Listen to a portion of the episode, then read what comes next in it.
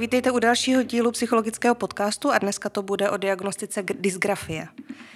Do psychologického podcastu dneska přišli dva hosti.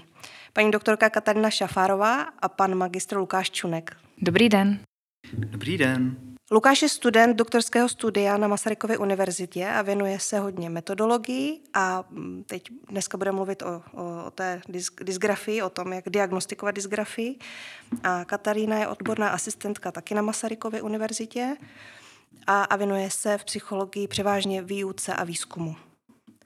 Já vás na, na začátek poprosím, jestli byste se mohli trošku víc posluchačům uh, představit a víc přiblížit to, čemu se věnujete. A začneme u Katky. Tak, dobrý den. Tak jak Evča říkala, tak eh, působím na jednak na Masarykově univerzitě, na katedře psychologie pedagogické fakulty, ale primárně pracuji v rámci psychologického ústavu na Akademii věd, kde se věnuju v podstatě eh, obtížím grafomotoriky a a diagnostice vývojové dysgrafie, nebo vytváříme takový vlastně diagnostickou metodu, kterou dneska budeme popisovat. A Lukášovi dělám vlastně konzultanta v rámci jeho, jeho dizertační práce. Dobrý den, já vás taky zdravím. Jak už tady zaznělo, tak já jsem v současné chvíli student doktorského studia na katedře psychologie Masarykovy univerzity a kromě toho v rámci Akademie věd právě pracuju na projektech, které se týkají eh, dysgrafie a celého toho problému, o kterém tady budeme dneska mluvit. A ještě než eh, začneme mluvit úplně o, o dysgrafii, o tom, co to je a co vlastně děláme, tak je potřeba představit eh, ještě některé další lidi, protože se tomu nevěnujeme jenom my, ale máme ještě druhou část týmu, což jsou pánové z VUT, kteří nám dělají takovou tu technickou část, protože celé ty naše projekty a ta práce, kterou děláme, tak se dá rozdělit na psychologickou část, kterou máme na starosti my, a pak na technickou část, kterou mají na starosti právě pánové kolem Jiřího Mekisky, což je doktor na fakultě elektrotechniky VUT a oni nám dělají právě analýzy dat, které sbíráme a tak dále. O tom budeme mluvit později. Lukáši, ty jsi změnil nějaký projekty a vy jste tady i hlavně kvůli tomu, že ten váš projekt je pod Tačrem. Je to tak? Můžete mi o tom říct trošku víc o tom projektu? Určitě. V současné chvíli máme projekt u Technologické agentury České republiky. Jehož cílem je vytvořit diagnostickou metodu, která bude nějakým způsobem hodnotit kvalitu písemného projevu u dětí. Jinými slovy by se dalo říct, že to, co teďka děláme, je tvorba diagnostické metody dysgrafie. Zvolili jsme na to poměrně moderní přístup, protože k tomu používáme grafické tablety. To je tablet, který se standardně používá pro účely grafiků, kteří si na to kreslí a převádí vlastně to, co nakreslí do počítače. A my stejným způsobem na to necháváme kreslit a psát děti, a následně ten digitální záznam písma nějakým způsobem analyzujeme a snažíme se přijít vlastně na některé projevy v tom písmu, které popisují právě dysgrafický projev. No a než se ještě dostaneme ke konkrétní podobě té vaší práce jako takové, toho, co děláte, co zkoumáte, tak by bylo dobré vysvětlit, co to ta dysgrafie je. Protože předpokládám, že drtivá většina posluchačů si pod dysgrafií představuje zjednodušeně jenom to, že dítě škaredě píše ale co jsem tak pochopila, tak je to vlastně trochu složitější. Tak ono to je trochu složitější. Dysgrafie spadá pod takzvané specifické poruchy učení a spolu s uh, dyslexí nebo dysortografií nebo uh, dysfinxií, třeba která se týká kreslení, přičemž uh, dysgrafie je nejčastěji definována v podstatě jako porucha psaného projevu. A Dysgrafie nemá jenom to, že to dítě píše jakoby ošklivě, nebo nevnímáme to jenom to, že to písmo je ošklivé, ale nese sebou celou řadu projevů. A nejčastěji se v rámci i výzkumu, i diagnostiky hodnotí takové dvě velké dimenze nebo dvě velké kategorie a to je čitelnost a rychlost psaní. Stalking, kyberšikana, PTSD, krizová intervence, fetišismus nebo obrané mechanismy ega. To je jen zlomek epizod, které lze najít na prémiovém kanálu psychologického podcastu. Běžte na pickej.cz, najděte psychologický podcast a zaposlouchejte se do desítek epizod, které nikde jinde nenajdete. Odkaz najdete v popisku. Ale není to úplně tak jednoduché. U té čitelnosti můžeme hodnotit, zda vlastně to umí přečíst někdo další, třeba paní učitelka potom dítěti, a zda to dítě si je schopno přečíst to to psané písmo po sobě, to znamená, zda se třeba dokáže učit v, ze svých poznámek, když je potřeba, že jo, třeba když si dělá poznámky v rámci dějepisu nebo přírodopisu, tak jestli doma je schopno se z toho něco naučit. No a samozřejmě pak, jestli zvládá pak nějaké tempo toho psaní, jestli se dokáže vlastně adaptovat na, když se píše diktát nebo právě ty poznámky, jak když má málo času, tak jestli dokáže jakoby psát rychle, ale přitom čitelně. Takže tohle to jsou takové dvě dimenze a ono se většinou říká, že dysgrafik píše hodně jakoby ošklivě a pomalu, ale mezi tou čitelností a tou rychlostí je nějaký um, trade-off nebo prostě nějaký vztah. A to není, není jenom o té čitelnosti a té rychlosti, ale ta čitelnost má v sobě kopu dalších jakoby projevů, třeba jestli ty písmenka jsou, jednotlivé písmenka, jestli jsou čitelné, nebo jestli mezery mezi slovy jsou dostatečně vzdálené, jestli dítě udrží psaní na řádku a tak dále. A já si to vždycky představuji pod takovou metaforou, jako kdybychom měli stůl, na kterém jsou zašroubované žárovky a vlastně, když ta žárovka je zašroubovaná a svítí, tak to je ten projev té dysgrafie. Ale každý dysgrafik má jinou soustavu nebo jiné souhvězdí těch žárovek, které mu svítí a přitom se může stát, že jeden dysgrafik má jenom tři žárovky, ale přitom má mnohem silnější projevy jako nějaký dysgrafik, který má, jich má třeba pět. Jo? Takže na tu dysgrafii a není to úplně tak jedno, jednoznačně, že můžeme říct, že tento projev jako vždycky povede k dysgrafii. Já mám teda otázku. Znamenalo by to, že bude existovat několik poddruhů dysgrafie?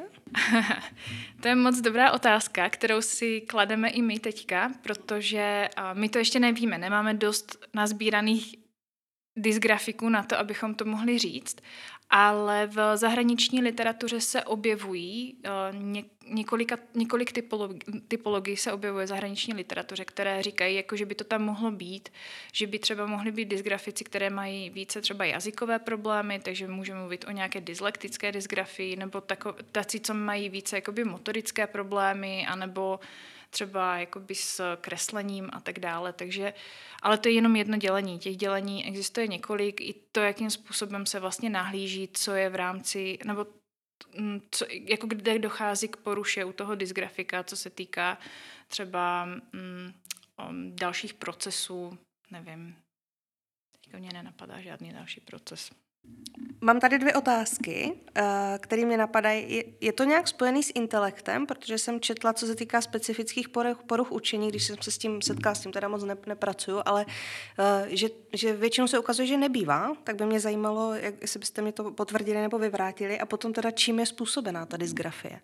Já odpovím teda na tu otázku týkající se intelektu, protože většina definic právě říká, že eh, dítě není schopno se naučit eh, psát, to je dysgrafie, nebo číst, to je dyslexie, aniž by byl vlastně zasažen ten intelekt. To znamená, že mm, vlastně intelekt je takový pravidlo, které, když je narušen intelekt, tak to automaticky vylučuje specifické poruchy učení z diagnostiky. Proto si třeba i v rámci teďka projektu testujeme uh, screeningový intelekt uh, s takovou krátkou škálou v rámci jednoho současného inteligenčního testu Woodcock-Johnson čtvrtá revize, abychom vlastně vyřadili děti z datasetu, které by nesplňovaly tuhletu podmínku. Je to součástí těch definic. A to, co to způsobuje, asi přenechám slovo Lukášovi. Já odpovím na druhou otázku, a to totiž, čím je to způsobené. Ty příčiny, které způsobují dysgrafii, tak se dají rozdělit do takových dvou hlavních kategorií nebo skupin příčin. Jednou z tou skupinou jsou eh, takzvané motorické příčiny, což v podstatě znamená, že ty děti mají nějakým způsobem problémy v motorice, primárně v jemné motorice a to může být prostě způsobené tím, že mají neuvolněné svaly nebo nějaké jako další motorické problémy a to potom vede k tomu, že ty pohyby, které jsou nutné, aby aby člověk napsal správně tvar písmenka, aby dodržel velikost a tak dále, tak eh, tohle je nějakým způsobem eh, narušené a tím pádem z těchto příčin ten text potom nevypadá tak úhledně. Potom existuje ještě druhá skupina příčin, které by se daly nazvat jako kognitivní příčiny. V podstatě jde o to, že je nějakým způsobem ovlivněné přemýšlení o textu. Tady už nejde o to, že ty děti nejsou schopné motoricky napsat ten text, ale jde o to, že si neumí naplánovat vlastně proces toho psaní. To znamená, mají problém s tím, kde na stránce začít text, mají problém s tím udržet ten text na lince, pořádně neví, jak se které písmenko píše, protože to nemají pořádně z, zapamatované a tak dále. Další problémy, které s tím souvisí, tak je potom navazování písmen, protože u vázaného textu, u toho textu, který jsme se učili jako malí na základní škole, tak existují způsoby, jak navázat jedno písmenko na druhé a i v tomhle se můžou objevovat problémy, že ty děti si nevybaví okamžitě, jak navázat jedno písmenko na druhé a tím pádem zase dochází ke zpomalení a dochází k tomu, že ten text je neúhledný. A tohleto jim vlastně bere strašně moc eh, kapacity, protože nad tím musí neustále přemýšlet, neustále si připomínat, jo, tohle písmenko se píše takto, začnu tady, teďka následuje tenhle ten tah a už jim potom nezbývá prostor, aby přemýšleli nad ostatníma věcma. Už jim nezbývá prostor na to, aby si třeba přemýšleli nad pravopisnými pravidly, takže dělají chyby. Nezbývá prostor na to, aby, když se budeme bavit třeba o slohové práci, tak aby vymysleli vlastně pořádně ten příběh, protože oni musí strašnou péči věnovat vůbec tomu, aby napsali ten text správně a obsahově potom už nastávají jako další problémy.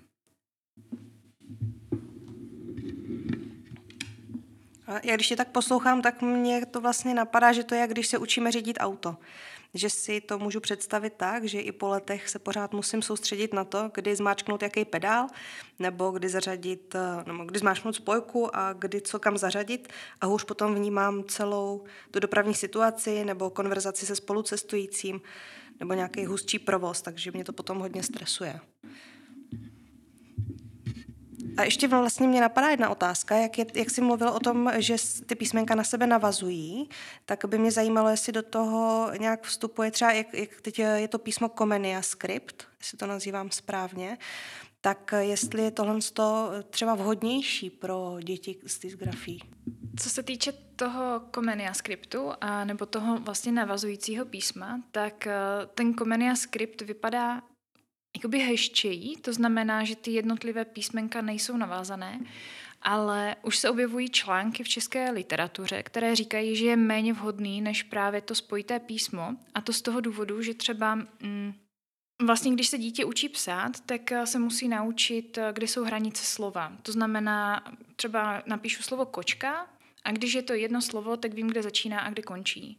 Zatímco když to slovo kočka napíšu jako jednotlivé písmenka, tak a nemám ještě zautomatizovanou nebo nevnímám moc tak dobře ten prostor mezi písmenkami ve slově a mezi jednotlivými slovy, to znamená, že mezi slovy musí být větší mezera, tak vlastně pro ty dětské je hrozně těžké um, najít tu hranici, kde vlastně to slovo končí a kde začíná.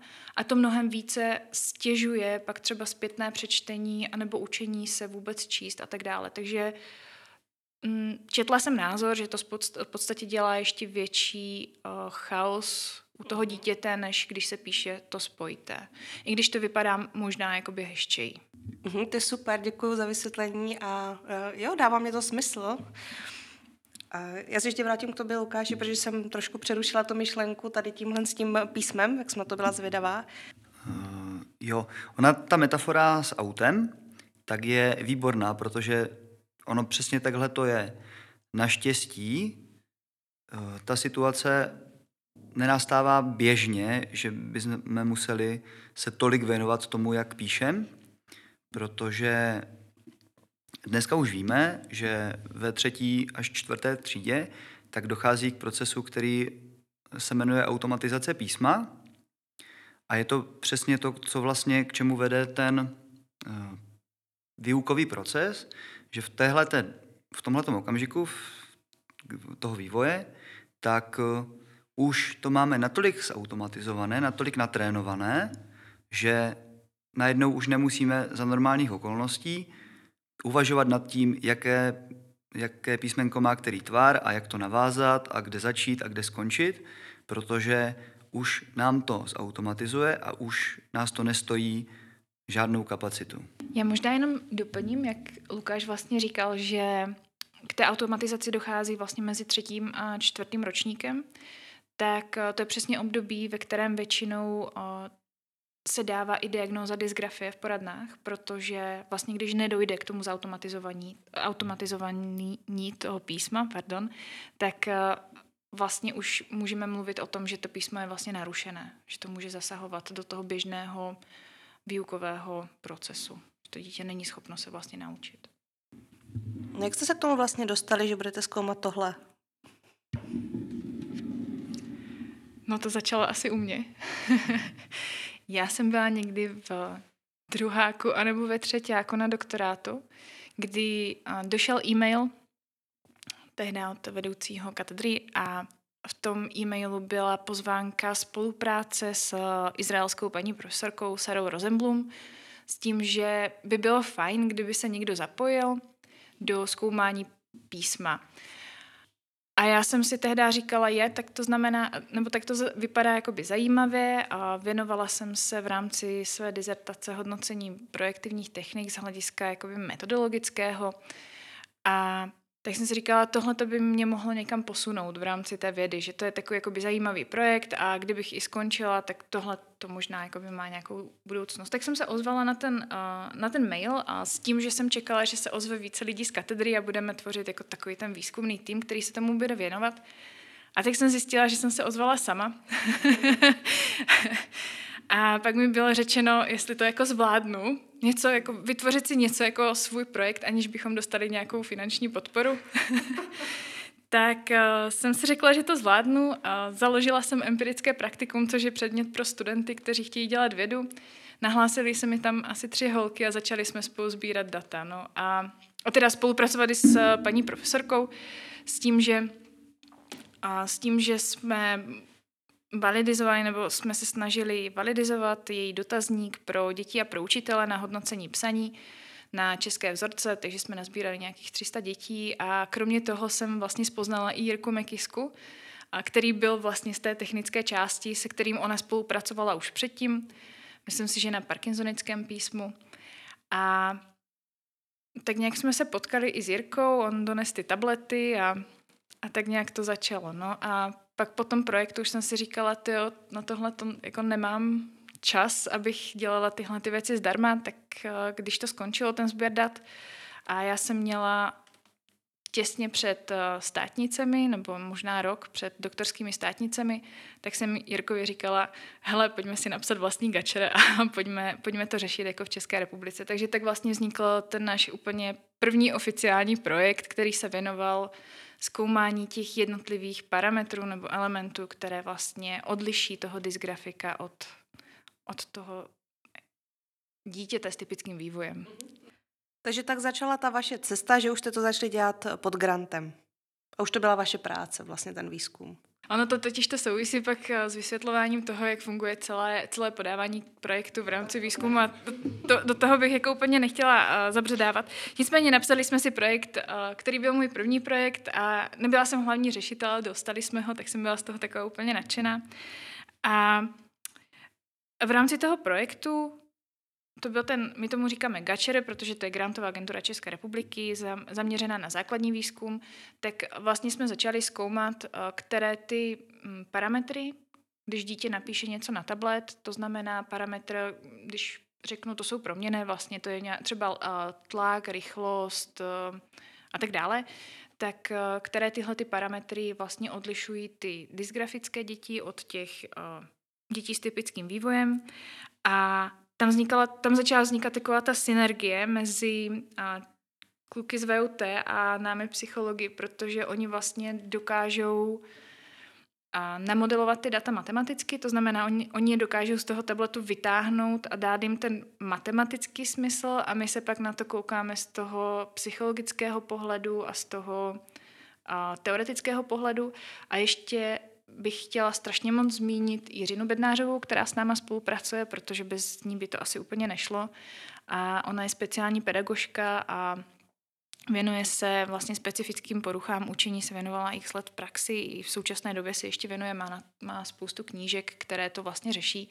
Takže ona nám vlastně vytvářela uh, i podnětové materiály a i nám říká vlastně uh, z hlediska té praxe, jak ta dysgrafie vypadá, jo? protože já si můžu něco načíst z hlediska teorie psychologické, ale praxi to může vypadat trochu jinak a vlastně dáváme to tak nějak v tom gačeru, jsme to dávali prostě tak nějak všichni dohromady a výsledkem je vlastně taková hodnotící škála na základě objektivních dat. To znamená, ne, že dítě přijde do poradny a speciální pedagog vlastně hodnotí to psaní, ale že díky tomu tabletu můžeme více objektivně změřit třeba tlak nebo rychlost a další věci. A o tom asi bude možná mluvit více Lukáš. Jo, já jsem totiž v rámci tady toho prvního projektu, tak jsem do toho nastoupil někdy v polovině, protože to bylo v okamžiku, kdy já jsem vlastně začínal na doktorátu pod vedením profesora Urbánka, který právě eh, byl hlavním řešitelem toho prvního projektu a on mi nabídl, že jim prostě chybí člověk do projektu, jestli se k tomu nechci přidat, tak jsem se přidal a nějak jsem začal pomalu získávat informace o tom, jak to funguje, co se vlastně dělá a tak dále. A výsledkem tady toho projektu byly jenom jakýsi popis právě parametrů, které hm, jsou důležité pro to, aby se rozlišily ty hm, děti, které mají grafomotorické problémy a pak ty děti, které je nemají. A když jsme nad tím letím uvažovali, tak nás napadlo, že vlastně stejný problém řeší i speciální pedagogové v poradnách že oni musí nějakým způsobem odlišit, jestli ten projev, který vidí, je právě dysgrafický, anebo ne. A na rozdíl od nás, oni na to nemají techniku. A tak nás napadlo, že vlastně by bylo zajímavé zjistit, jak to, jak to dělají.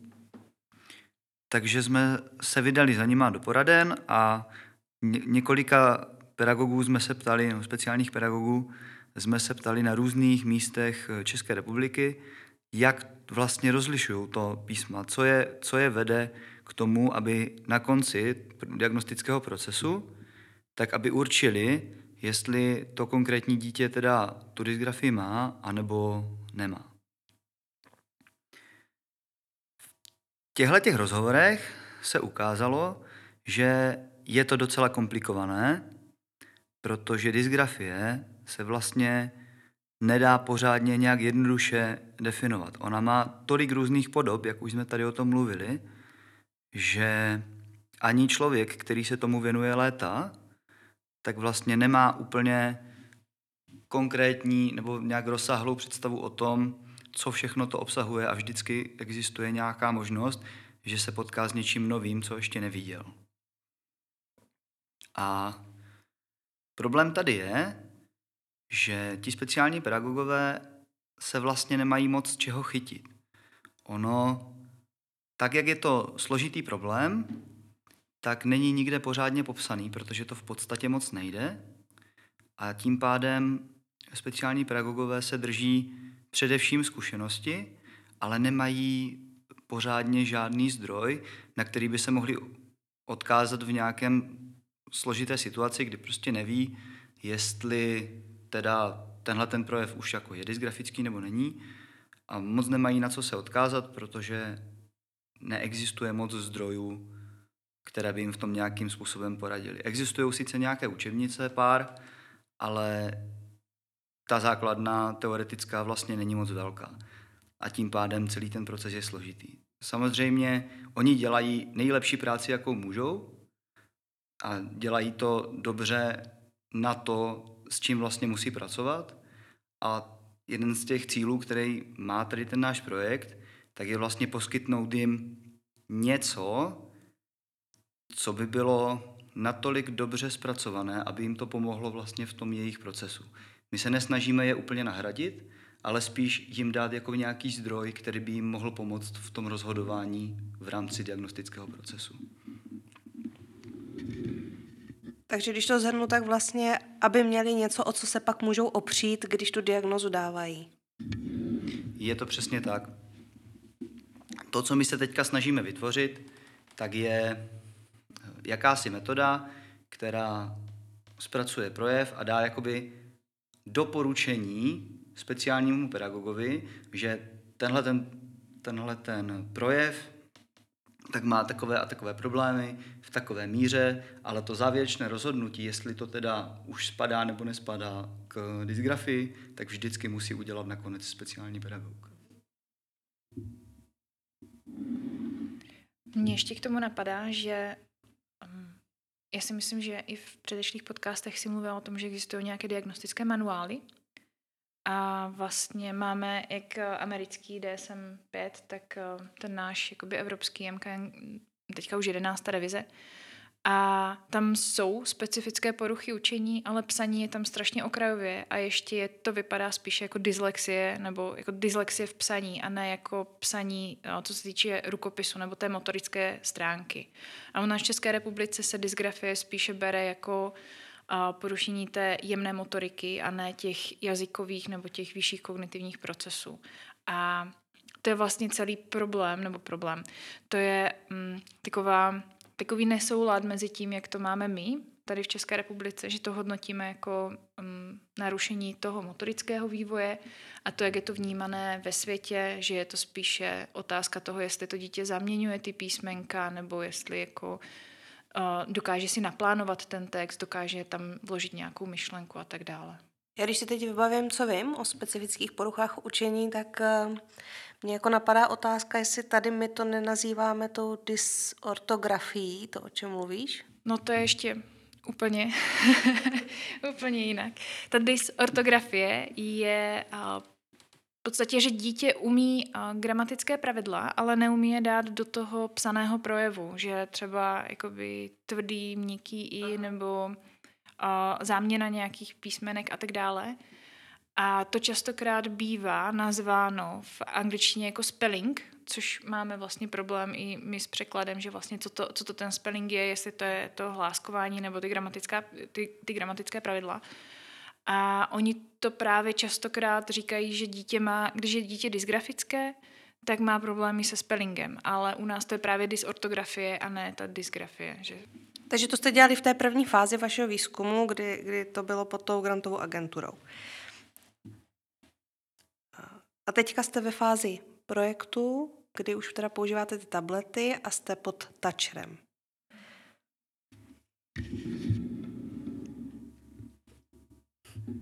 No, ty tablety tak se používaly už v tom v prvním projektu, v tom Gačrovém, kdy cílem bylo v podstatě jenom zjistit, jestli za pomocí tady té technologie, tak jsme vůbec schopni odlišit eh, ty dva typy projevů, toho dysgrafického a toho běžného. Eh, to se teda ukázalo, jakože umíme, že opravdu jsou tam některé projevy, které ten tablet eh, umí rozpoznat a že to opravdu jako odlišuje tyhle ty dva uh, typy projevů. A na to jsme navázali právě s uh, projektem, který běží teďka aktuálně a jeho cílem už je opravdu vytvořit diagnostickou metodu, v podstatě software, který dokáže vzít ten eh, digitálně zaznamenaný projev a rozhodnout, jestli je to dysgrafický projev, anebo ne.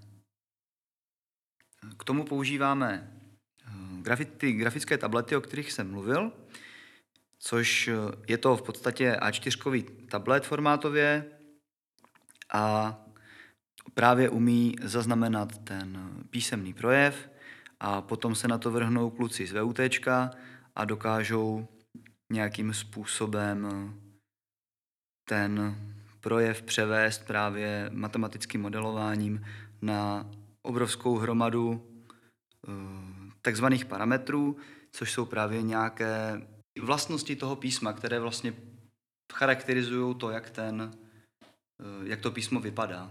Můžeš dát nějaký příklady, co teda všechno uh, můžou být ty vlastnosti písma, který se potom hodnotí, co, co hodnotí ten počítač, anebo třeba kolik jich tak může být? Může jich být jako obrovské množství. Momentálně jich je přes 400 asi a vznikají další, protože on vlastně ten tablet zaznamenává jednak čas psaní a v podstatě pozici pera na nějaké souřadnicové ose na tom tabletu. A z těchto těch informací potom právě matematickým modelováním jsou kluci schopni vytáhnout jako neuvěřitelné množství parametrů. A nejenom, nejenom čas a tu, ty souřadnice, ale umí vlastně kromě toho zaznamenat ještě tlak, i to, jak je tuška třeba nakloněná a plus ještě umí zaznamenávat pohyb 1,5 cm nad povrchem tabletu. Říkáme tomu, my to roz, rozlišujeme v angličtině, říkáme on surface, jakože na povrchu a pak máme inner pohyby, jako ve vzduchu. To znamená, že když to dítko dysgrafické vlastně sedí v poradně a častokrát se stává, že si nedokáže vybavit to písmenko a říká si se, se, se jak vypadá to SK a teďka máchá tou tuškou nad tím povrchem ve tvaru toho SK, tak vytváří ten inner pohyb. A zahraniční studie právě říkají, a už to v podstatě vychází i nám, že ty inner pohyby jsou jednak mají delší trajektorii, delší dráhu nad tím povrchem a tím pádem to dítě stráví ve vzduchu mnohem víc času třeba jako, než na, tím, na tom povrchu. Takže u dysgrafiků je ten inner pohyb mnohem výraznější než u dětí s typickým vývojem. To je hrozně zajímavý. Mhm. Jsem vůbec netušila, že, že vlastně i tohle je možný snímat, a mě to nenapadlo, no. To je právě výhoda toho, těch grafických tabletů, respektive toho přístupu, který je založený na eh, tady téhleté technice, protože on nám dovoluje vlastně vidět věci, které ten speciální pedagog v poradně nemá šanci zaznamenat. Protože oni sice jako pozorují to dítě, jak píše, ale to, jak moc se pohybuje vlastně nad papírem, tak pouhým okem člověk nezaznamená, i kdyby se jako hodně snažil. A ten grafický tablet nám právě odhaluje věci, které okem člověk nevidí a proto to považujeme za docela užitečné, protože nám to odhaluje věci, které bychom jinak eh, neobjevili. A třeba i množství tlaku, které je, které to dítě vytváří na, na tu podložku. A co je taky zajímavý docela, tak eh, s tou rychlostí, že se vždycky říká, jako dysgrafické dítě píše mnohem, mnohem pomaleji, ale ukazuje se spíše, že nejde o jakoby zpomalení pohybu, ale o větší variabilitu v tom pohybu. Že se pohybuje, že, že dítě, které má typický vývoj, tak píše více konstantně, konstantní rychlostí. To znamená, že má nízké zrychlení, tomu říkáme, i to měříme, ale že dítě, dítko vlastně z dysgrafií tak eh, má jakoby uh, máchá tou tuškou nerovnoměrně rychle, když to řeknu. Jo? Nebo má takzvané švihové, švihové pohyby a tak dále. Takže je to takový zajímavý, no. Hledat v tom ty, ty nové věci, které sice, jakoby jedna věc je, aby, abychom dokázali dobře popsat ten proces, aby to odpovídalo tomu, co znají speciální pedagogové v praxi, ale druhá věc je, že co umíme udělat jakoby nad rámec toho, co by vlastně dobře popsalo tu, tu poruchu. Takže vy mluvíte o tom, že ten projekt pořád běží, takže pořád ještě vlastně um, testujete ty děti. Eh, je to přesně tak. Projekt je teďka ještě, myslím si, že poběží ještě rok. A to, co teďka aktuálně děláme, tak je, že se snažíme sehnat eh, poměrně velké množství dětí ze třetích a čtvrtých tříd, ze třetích a čtvrtých tříd právě proto, že to je to období, kdy dochází k automatizaci a je to to období, ve kterém se začínají vlastně e, rozdávat ty diagnózy, když to tak řeknu.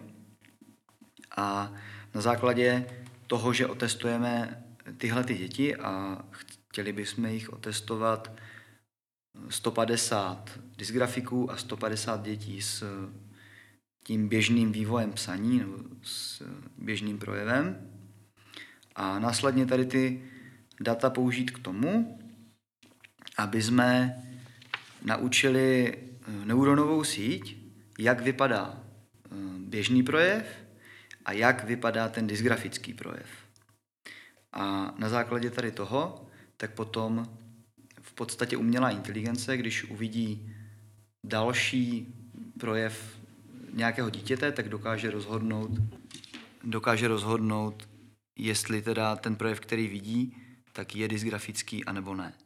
Mě by zajímalo prakticky, když teda potom ten váš projekt, když dobře dopadne, vy nazbíráte spoustu dat, vytvoříte tu softwarovou metodu, kterou potom budou mít pedagogové v poradnách, jak to potom bude prakticky vypadat. Jo?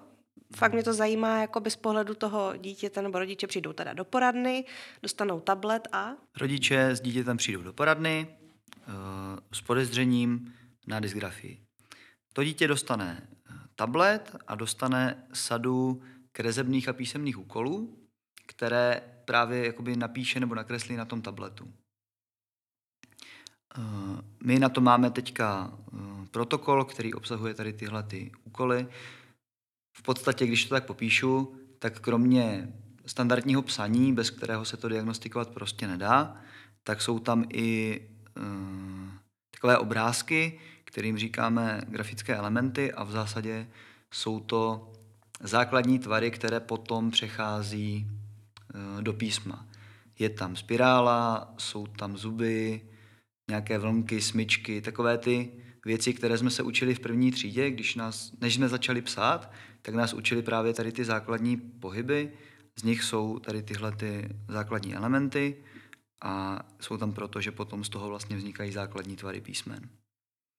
A sejmeme teda u dětí tady tyhle ty úkoly a následně to právě vyhodnotí ta neuronová síť na základě dat, které snímá tablet a dá doporučení speciálnímu pedagogovi, jestli ten projev je teda spíš standardní anebo spíš dysgrafický.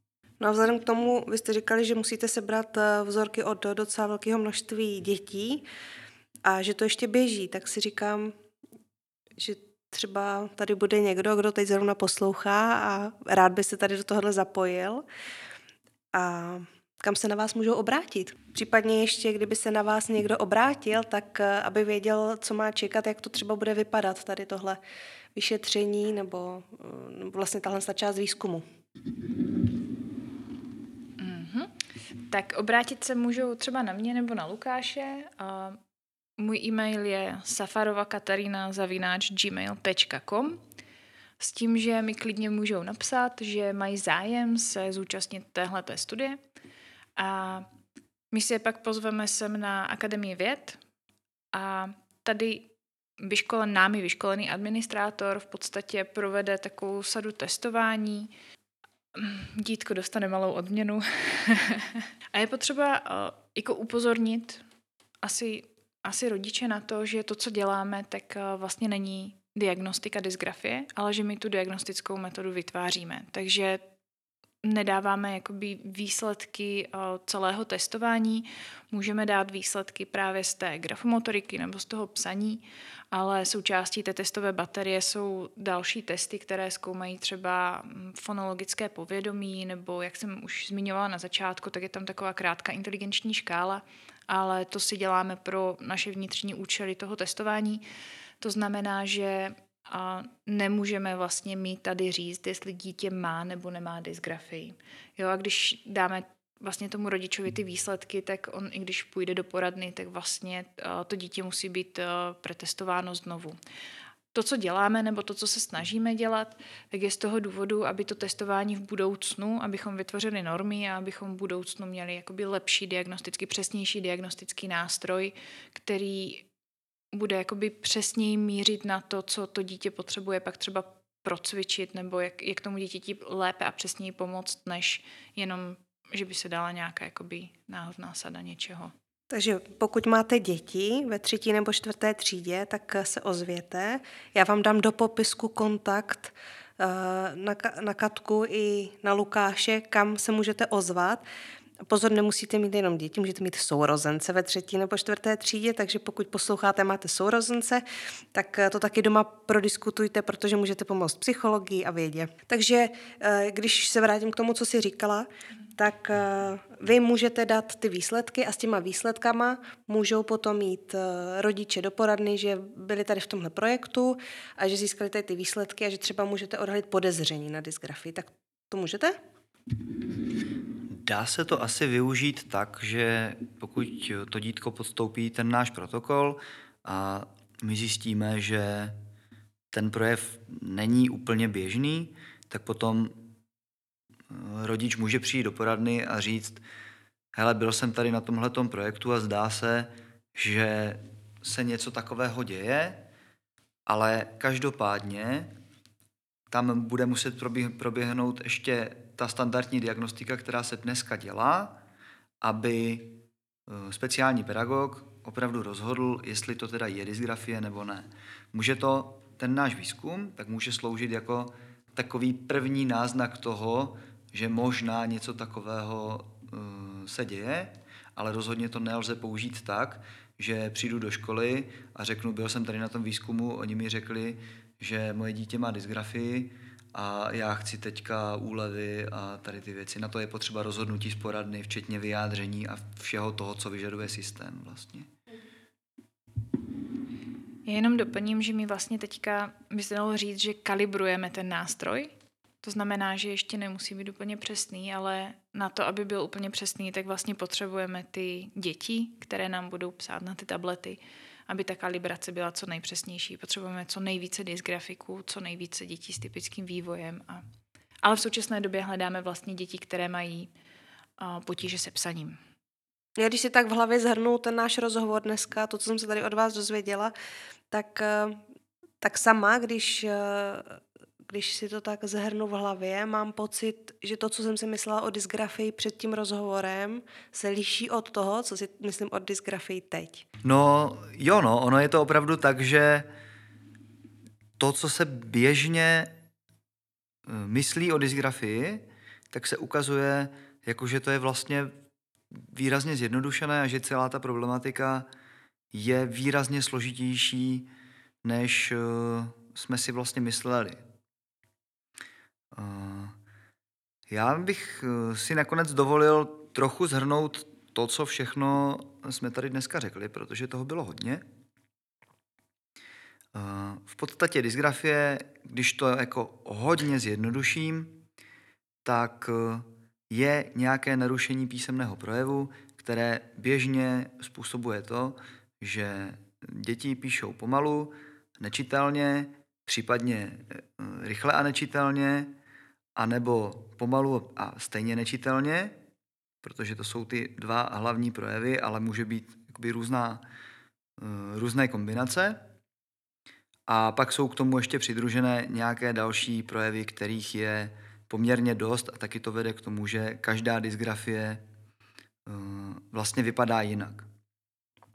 Nicméně tyhle ty problémy do velké míry narušují eh, školní docházku nebo školní výkon, protože vlastně psát musíte v jakékoliv fázi školní docházky. A není to jenom čeština, ale jsou to i ostatní předměty.